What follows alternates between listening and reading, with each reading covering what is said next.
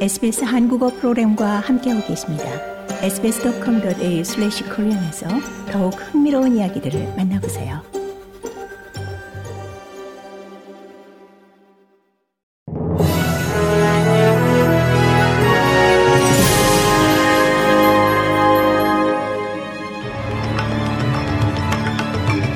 (3월 8일) 수요일 저녁에 SBS 한국어 뉴스 간추린 주요 소식입니다.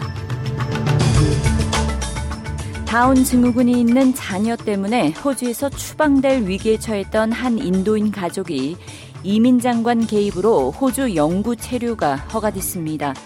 7년 동안 퍼스에 거주해온 이 가족은 앞서 10세 아들이 다운 증후군을 가지고 있어 비자 건강 테스트를 충족시키지 못해 영주권 신청이 거부됐고 지난달 호주를 떠나기까지 35일이 남았다는 통보를 받았습니다.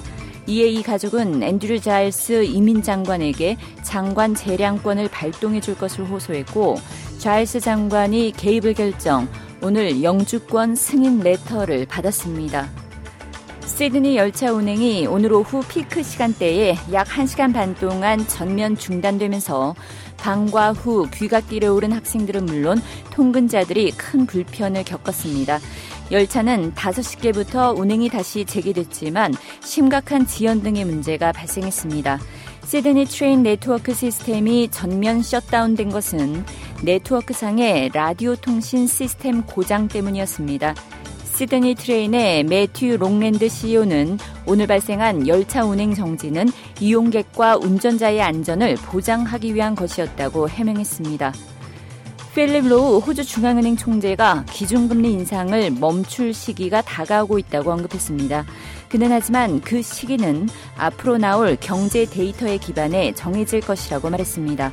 호주 중앙은행은 어제 10개월 연속 기준금리 인상을 단행해 3.6%로 결정했고 이는 11년 만에 가장 높은 수준의 기준금리입니다. 로우 총재는 차기 회의 전 실업률과 월간 인플레이션 지표 그리고 소매 지출과 비즈니스 여론조사의 네 가지 중요한 자료들을 살펴볼 것이라고 말했습니다. 오늘 세계 여성의 날에 맞춰 발표된 보고서들에 따르면 호주에서 성희롱을 경험한 여성의 수가 남성에 비해 두 배나 많은 것으로 나타났고 55세 이상 여성 가운데 노숙자가 빠르게 늘고 있는 것으로 밝혀졌습니다.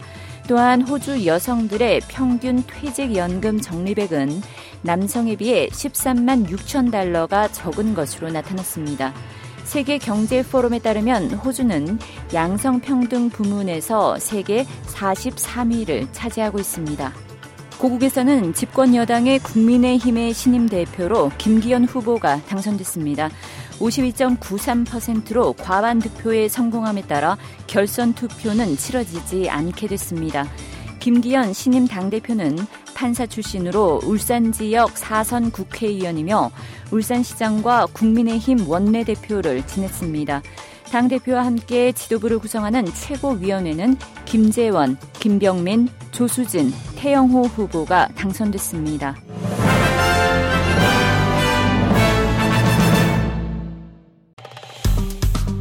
좋아요, 공유, 댓글, SBS 한국어 프로그램의 페이스북을 팔로우해주세요.